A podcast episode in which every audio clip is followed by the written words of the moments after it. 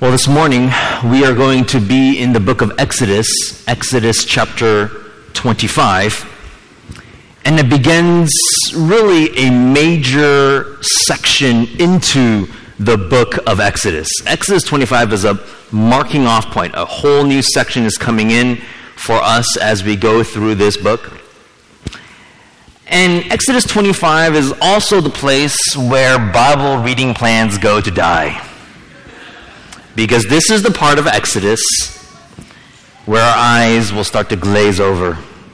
It's the part of Exodus where we're tempted to be like one of the commentaries that I have on my shelf that just wants to skip this section and go straight to chapter 32 through 34, you know, the, the incident of the golden calf, get some action in there. Because so far in Exodus, it's been kind of exciting I think, full of action and intrigue. And there's the burning bush, there is uh, the ten plagues, the Red Sea, there is uh, the Ten Commandments. There's even where we left off in chapter 24, there is the ratifying of the covenant. God is saying, You are my people, that you may come and worship me in chapter 24. Now, if Exodus ended right there in chapter 24, if the curtain fell right there in chapter 24, we'd kind of be satisfied. Uh, the people are delivered. Uh, Moses is going up onto the mountain to be with God for 40 days. Instead, we're subject to chapter after chapter after chapter of painstaking details concerning the tabernacle it only took, if you think about it, one chapter to talk about 80 years of Moses' life. A less than one chapter to give us the Ten Commandments. And yet, here God will be giving us 13 chapters about building plans. And some of it is very repetitive, as we'll find out. It's been said that while it took God only six days to create the world, it took him 40 days to explain to Moses how to build the tabernacle. So, why so many chapters? Why so many chapters dedicated to something so mundane and tedious? Now, from a practical standpoint, we kind of understand. Certainly, we understand from a practical standpoint look, you want, you're building something, okay? You want some good, detailed instructions. Uh, how to build a tabernacle is important. And how many of us have ever been frustrated with those IKEA manuals? And you're like, what the, why is this person smiling in this IKEA manual? Because I can't build what they're telling me to build because the, the, the instructions aren't there.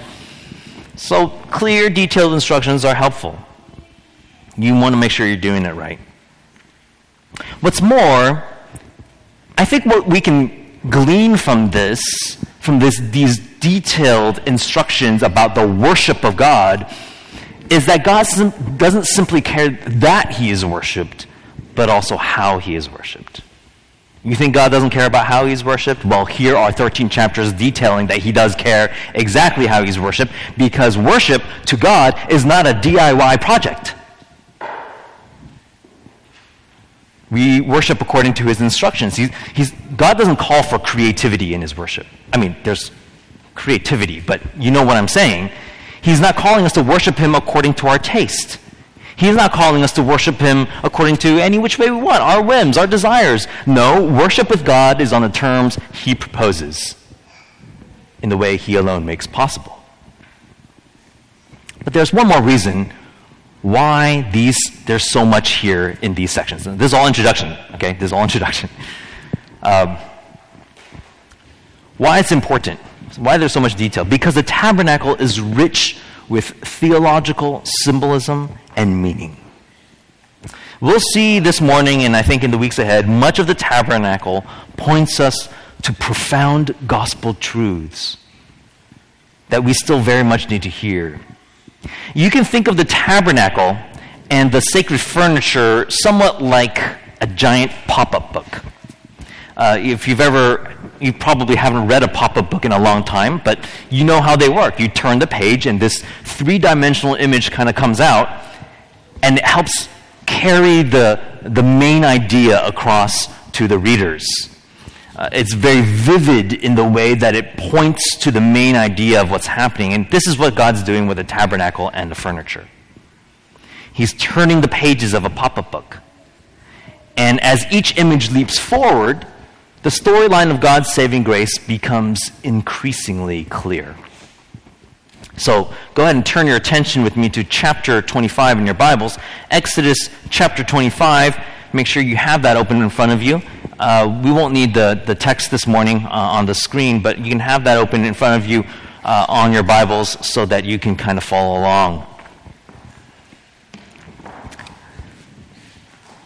Now, verses, let's take a look at verses 1 through 9. And this is really, uh, again, this is still preface, introductory section before we kind of get to our main points here.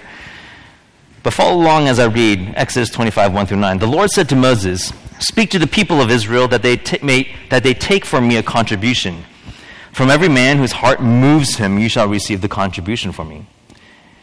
And this is the contribution they shall receive from them gold, silver, bronze, blue and purple, and scarlet yarns, and fine twined linen, goat's hair, tan ram skins, goat skins, acacia wood, oil for the lamps, spices for the anointing oil and for the fragrant incense, onyx stones and stones for setting, for the ephod and for the breastpiece. And let them make me a sanctuary that I may dwell in their midst exactly as I show you concerning the pattern of the tabernacle and of all its furniture, so you shall make it.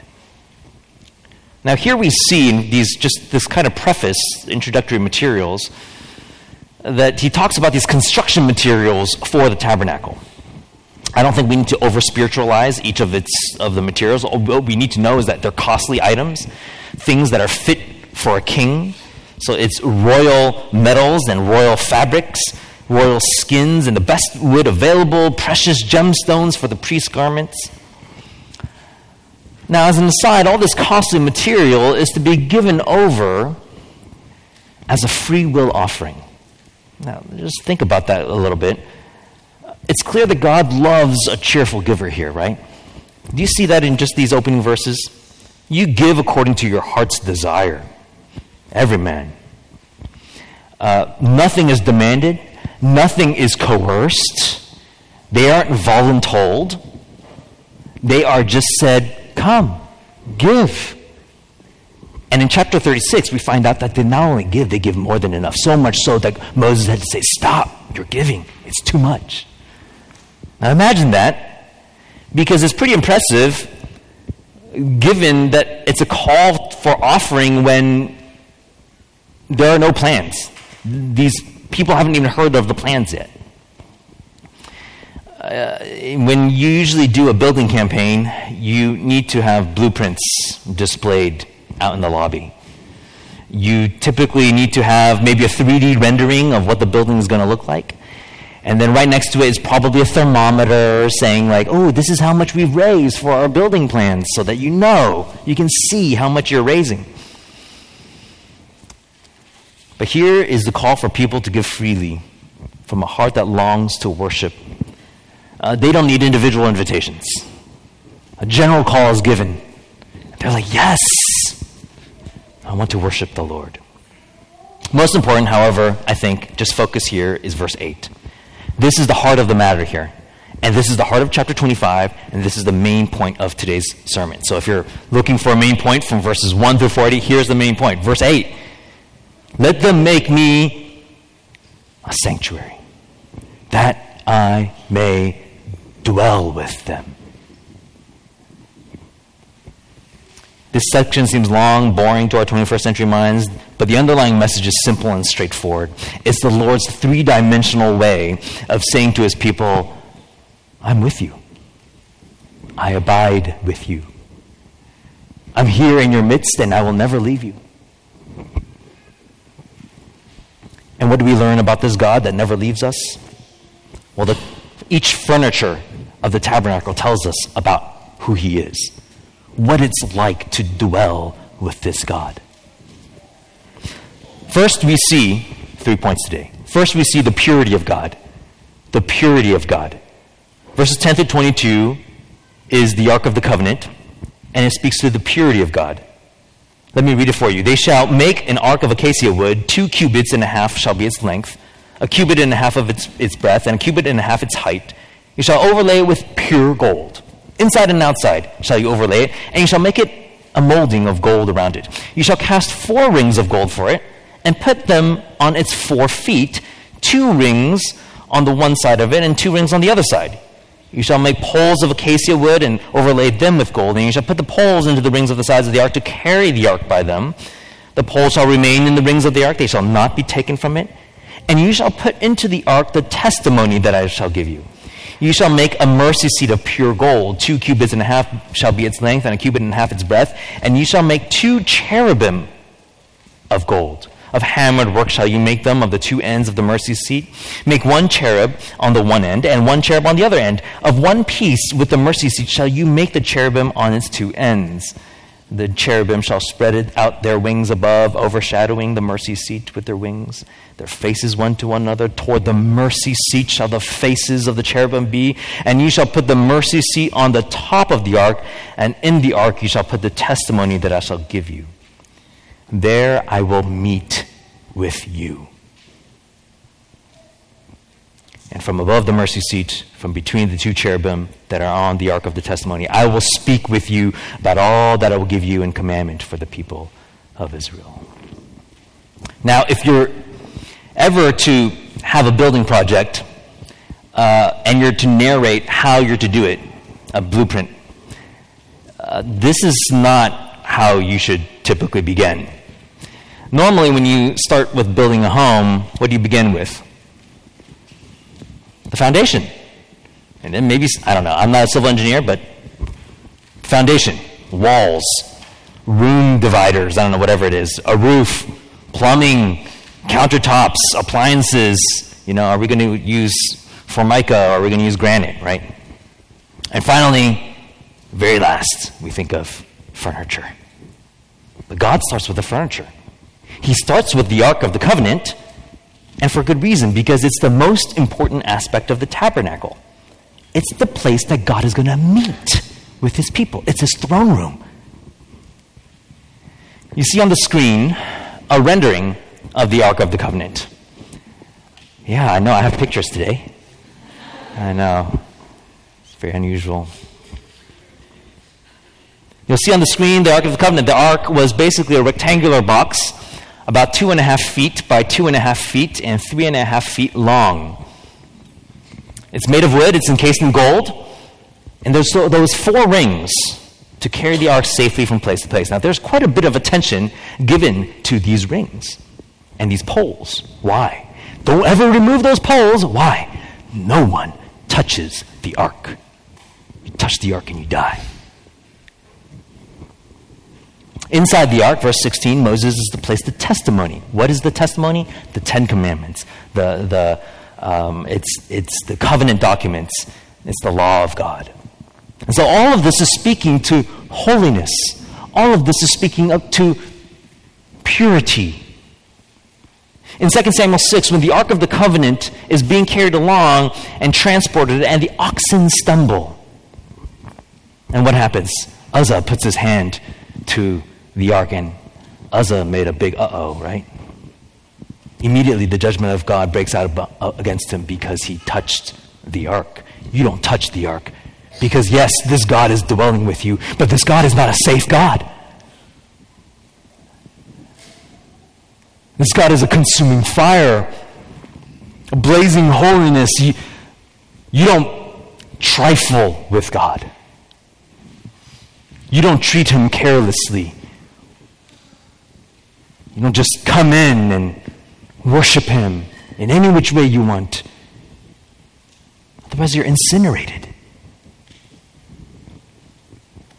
Notice there are, the description in the Bible gives us these angelic figures, a cherubim in verses 17 through 22, and these figures of cherubim on the ark.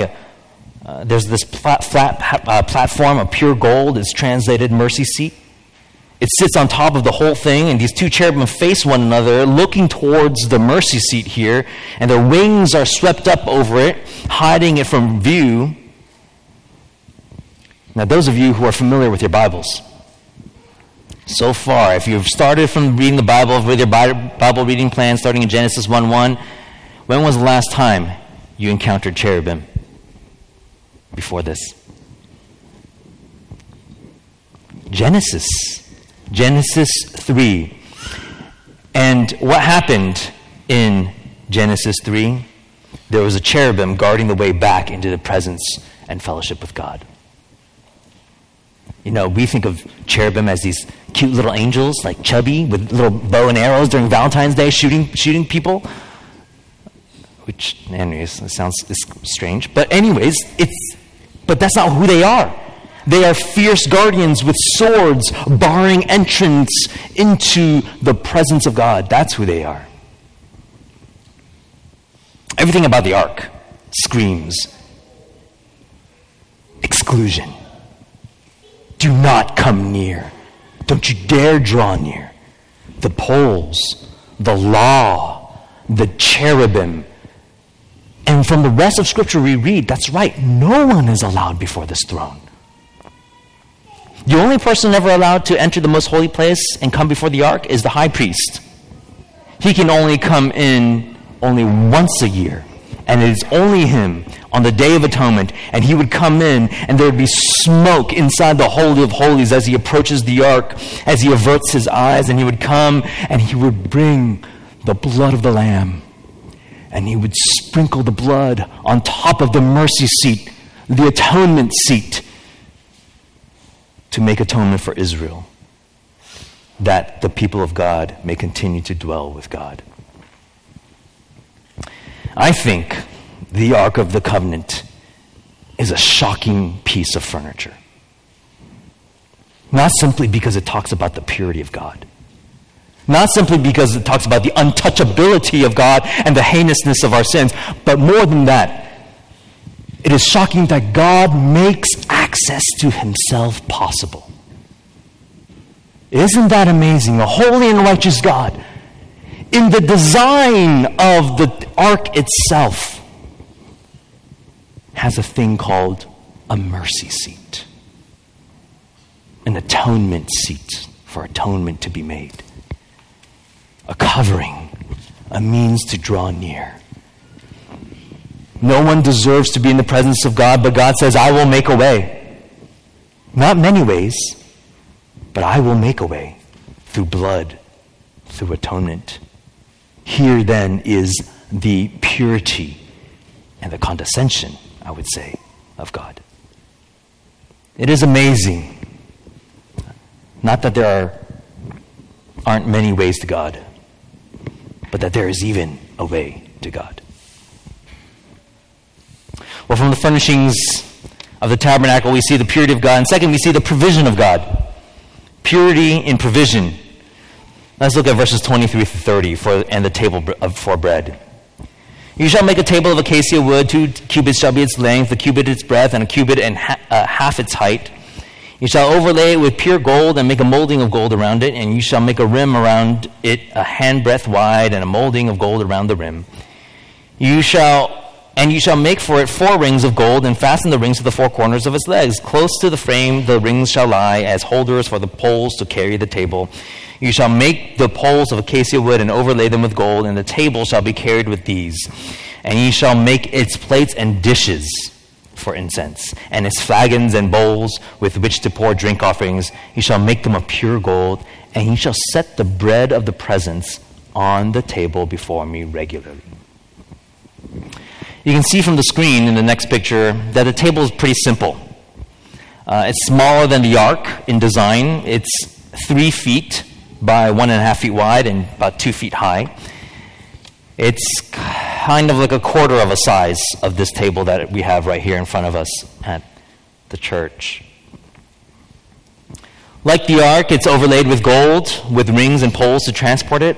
Again, this is speaking to its importance. It's always mentioned right after the Ark of the Covenant. And we also read later on that uh, between, as they're on the move, the Ark of the Covenant and the golden and, and, the, and this golden table, uh, that they're always wrapped up in skins and, and, and cared for, speaking to its importance. We all know that when you move something, uh, the things that you don't really care about when you're moving from another, one house to another house, you kind of just toss into the the box that says miscellaneous. But if something is very important, you typically use bubble wrap around it. You put it into like a box with, you know, the, the foam peanuts or whatever it is, and you write fragile on the outside, and that's how you know it's something very important. But more important than the table itself is what is on the table. There are plates and flagons, which are basically a pitcher with bowls, and most importantly, the bread of the presence. We know from Leviticus 23:13 that the wine is always to be full. We know from Leviticus 24 that the bread of the presence comprises 12 loaves, one for each of the 12 tribes of Israel on the tabletop. And once a week, this bread is to be replaced, and the bread uh, is um, to be consumed, most likely by the priests. Now, in the ancient Near East, many supposed deities had temples built towards them, for them, homes and temples and shrines. But there's something very different about this home for Yahweh. You see, in the ancient Near East, these so called deities, they had a problem, an inherent problem with them. They always were very hungry. They were like starved teenage boys, and they always needed to eat, but somehow they couldn't feed themselves.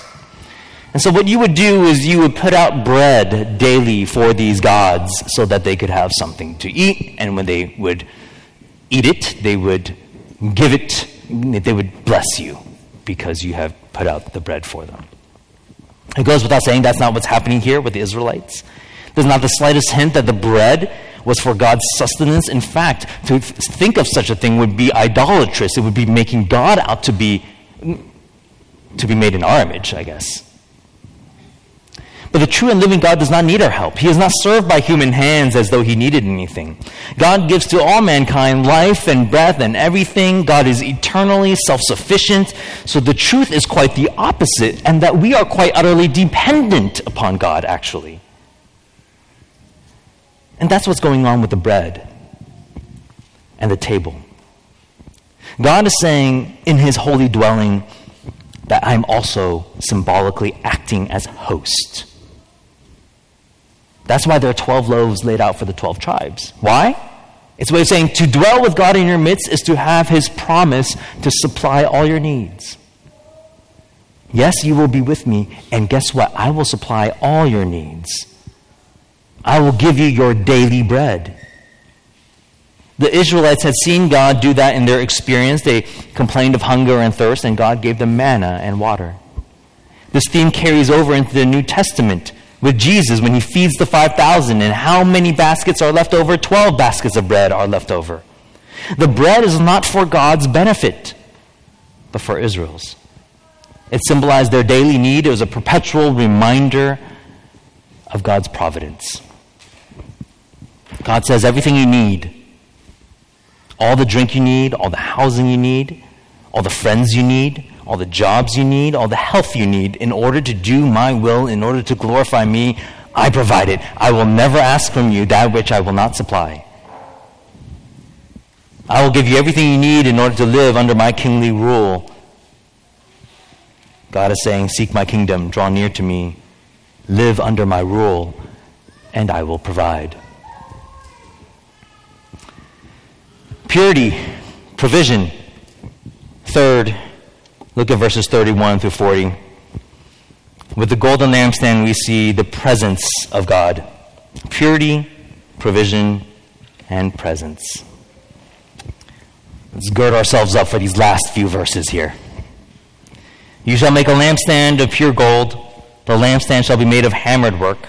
Its base, its stem, its cups, its calyxes, and its flowers shall be one piece with it. And there shall be six branches going out of its sides, three branches of the lampstand out on one side of it, and three branches of the lampstand out of the other side of it.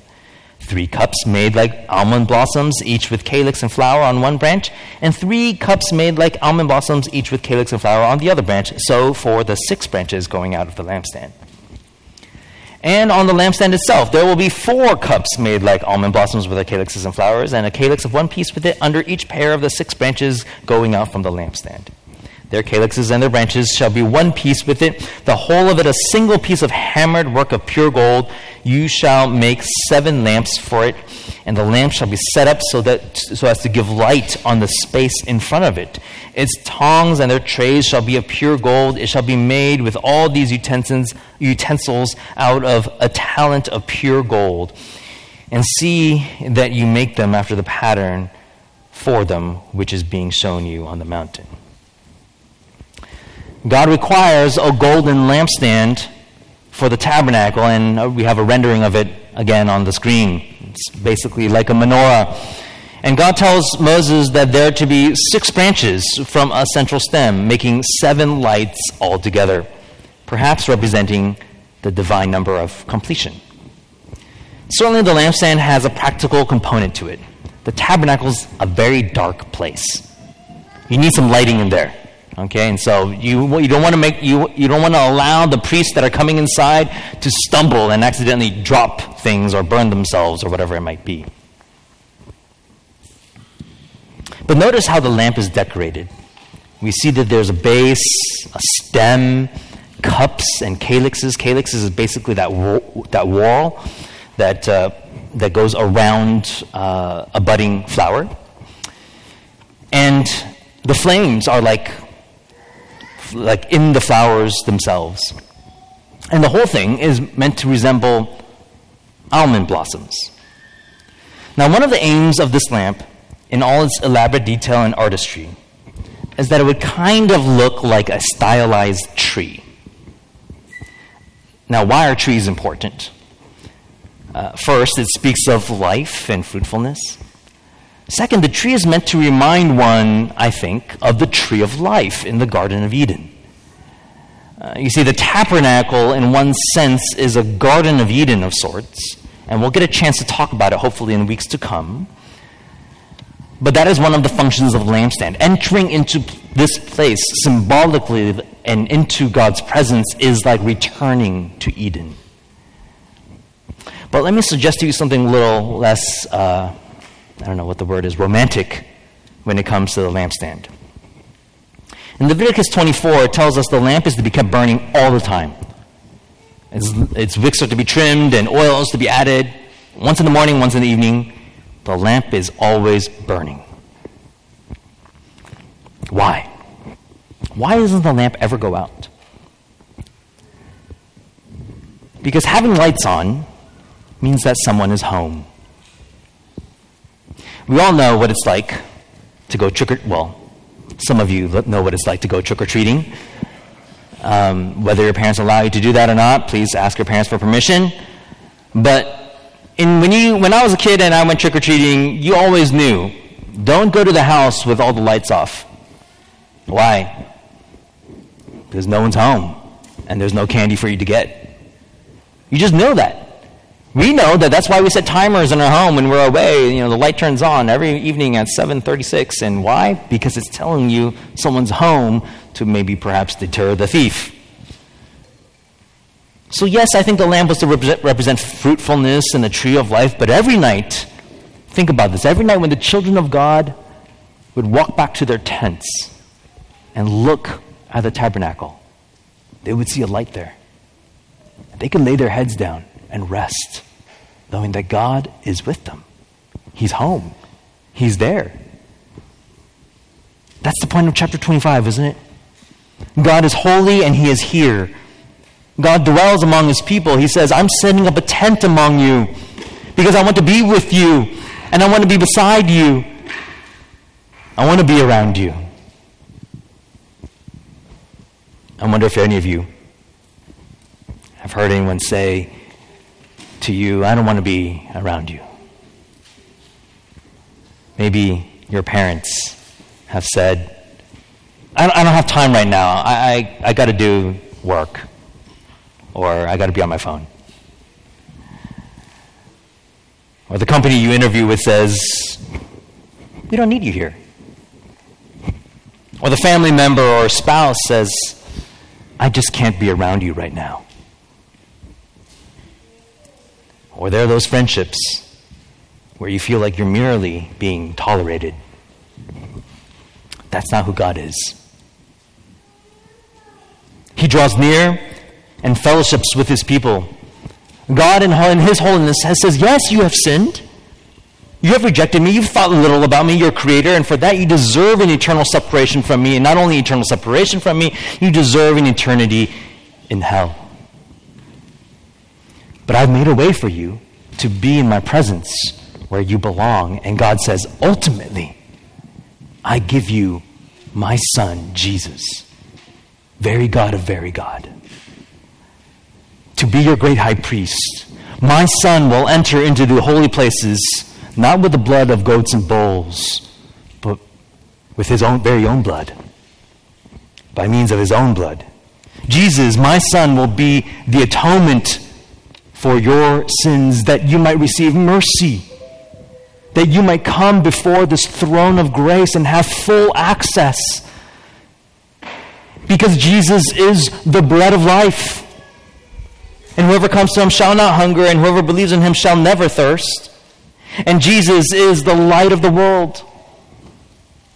In him was life, and the life was the light of men. I hope you see that with the coming of Christ that there is no more need for the tabernacle and these furniture items. I hope you see that the ark, the table, the lampstand, all of these were mere pop up pictures pointing to the fulfillment found in Jesus. And if you repent, meaning if you turn back to God and place your faith in the work that Jesus Christ has done on your behalf, the Holy Spirit dwells with you. You become the temple of God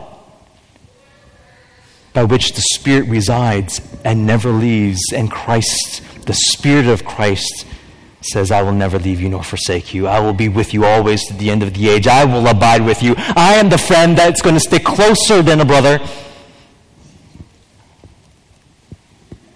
You see, God doesn't just want our obedience, He wants our fellowship. God doesn't want your conformity, but also your communion. Not just your duty, but your delight. Not just sticking to the rules, but sticking close to Him. Our transcendent God is an immanent God, meaning He's both other and near, near to His people. Yes, we should come before Him with reverence and fear, and at the same time, we know He hears our singing and our prayers and our worship, and He speaks to us in His Word. God doesn't simply tolerate you, God loves you and abides with you, Christian. And I pray that as a church together that we will continue to taste and feel and realize the reality of God more and more, more of the reality of God more directly, more authentically, even more terrifyingly, and more intimately with our risen Savior Jesus Christ. Let's pray together. Our Father in heaven, we thank you for uh, this morning and uh, for us to behold some of these images that you lay out for us, pointing us ultimately to your Son. Uh, yes, you were enthroned between the cherubim. But now you make your dwelling place not only among men in Jesus Christ, but you indwell all your sons and daughters with your very presence. Father, may we take comfort in that truth, and may it be an ever increasing reality in our lives to taste more of and to feel more of you and to know you with great joy. And to come in no matter what circumstance we are, we are in, to come into your courts with gladness. We pray this in Jesus' name. Amen.